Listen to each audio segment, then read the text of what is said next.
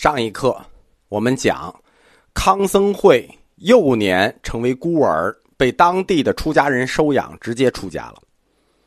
他的这个出身表明了一个问题，说明南传佛教是很发达的。在公元二百年左右，在交趾地区就已经存在了有组织的佛教僧团——交趾僧团，所以他才能被收养嘛。在康僧会赤诚的传教生涯中，他深受师傅的影响，他一生曾经多次怀着极大的崇敬与敬爱之心，回忆到自己的老师们对他生活的关爱，对他的教育。在交趾僧团时期，师傅们教会了康僧会梵文，并且教会他覆盖佛教三藏经律论的各种知识。有一件事情是非常显然的。就是交趾僧团的主体，他是中国文人，为什么呢？因为从康僧会后期所翻译的六度集经经文看，他很显然是接受了传统中国式的文化教育长大的，而且功力还很深。公元二百四十七年，康僧会走海路来到建业，准备在江南无地传教，但是很不幸，他一下船就被逮捕了，送到宫中受审。这场审判很快就演绎成为了一场传奇故事，被记录在后来的佛教文典中。康僧会是中国佛教史上第一位利用神通收服了君王的僧人。他在吴王孙乾面前展示了佛舍利的神奇功能。中国的舍利崇拜因此而起。他得到了吴国开国君主孙权的尊重。孙权就为康僧会在南京建立起了中国南方第一座寺院——建初寺。吴国的皇帝国祚都很短，大约二十年左右的时间，就从孙权传到了东吴的末代皇帝第四代，也是最后一个孙浩。到公元二百六十四年到二百八十年，他在位到蛮长。末代皇帝啊，往往不是暴君，就是自大狂。即使有个把像崇祯皇帝这样的有所作为或想有所作为，他也很难收拾局面。这种自大狂有一个特点，就是反文化，因为他觉得他老大，他正确，他哪能看得上文化？所以不是禁言论，就是禁宗教。前课我们讲过。专制主义者，他们总是把政权的安危依托在管控意识形态上，就是要不然堵嘴，要不然堵思想，总归他们都会先拿意识形态来开刀。孙浩作为东吴的末代皇帝，他的反文化举动，首先就体现在反佛上。其实当时佛教的势力非常非常的弱小，弱小到就不能叫一个势力，弱小到可以忽略不计。不知道孙浩他是怎么就看上这个领域了。孙浩企图拆毁建初寺，遭到了康僧会激烈的反抗，最后他竟然放弃了。哎，实在是给暴君这个名声丢脸，他竟然放弃了。康僧会说服皇帝的过程被记录在《高僧传》里。他第一次把佛教的理论“善恶有报、业报轮回”这个教义和中国天人感应学说联系在了一起。这种关联在学术上具有开创性意义。它一直指示我们一个我们要追的问题，就是佛教思想是以什么形式，在什么时候进入的中国文化。善恶有报，业报轮回，这是佛教思想；天人感应学说，这是中国文化。那这个时间点就有了，就是什么时候以什么样的形式来的？虽然这个故事有伪造的成分，但是说明这个时候中国的读书人阶层已经开始主动的、有意识的把中国观念、天人感应学说这一类的和佛教观念“善恶有报，因果轮回”。这种学说进行等同式的连接，这就是我们一直要追问那个问题：佛教思想是什么时候和中国文化正式搭上的？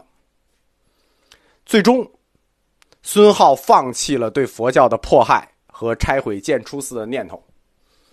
其实并非是说理起到了作用，对吧？暴君讲理就不叫暴君了，主要是因为康僧会他最初来到吴国是作为神僧，因为他显了神通，被吴国所接纳的。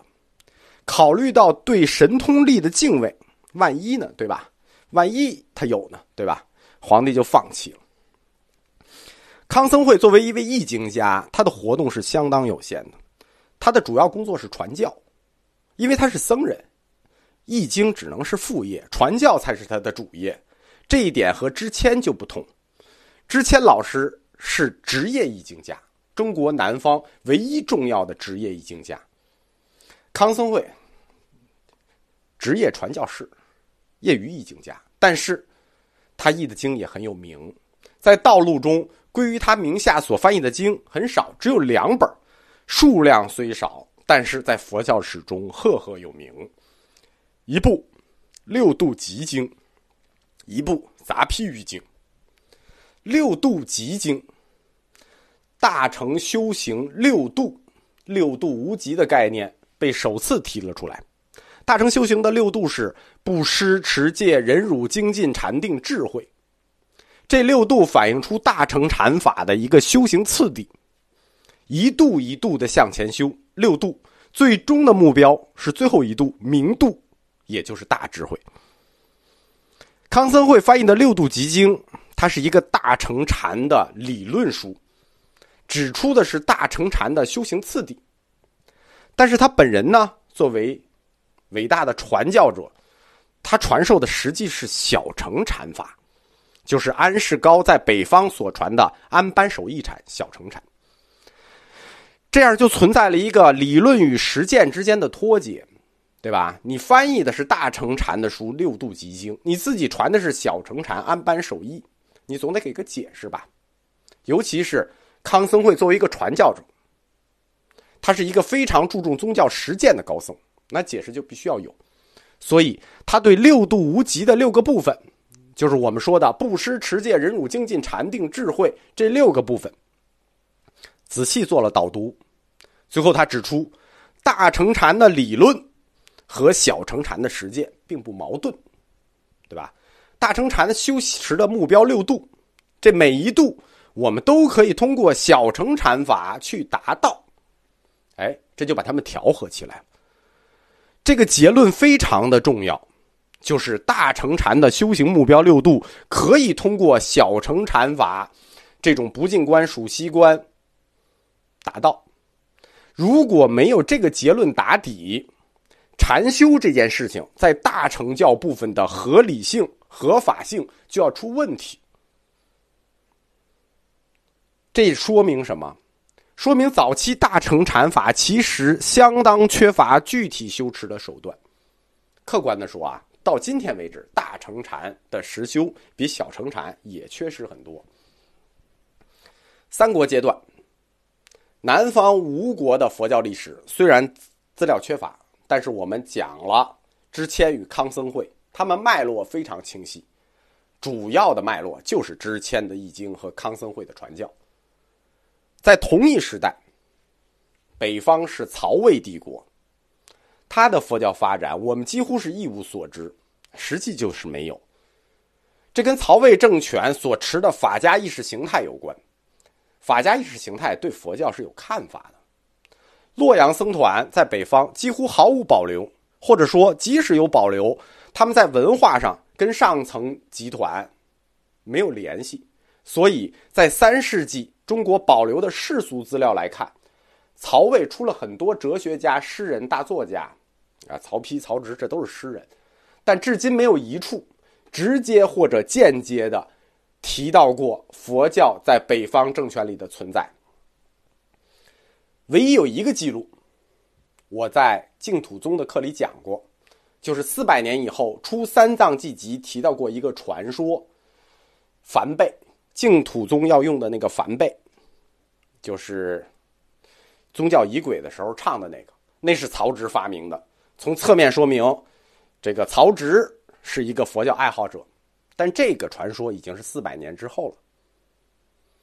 政权和佛教脱钩的这种状态，在中国北方一直延续到司马家族掌控政局才得以改观。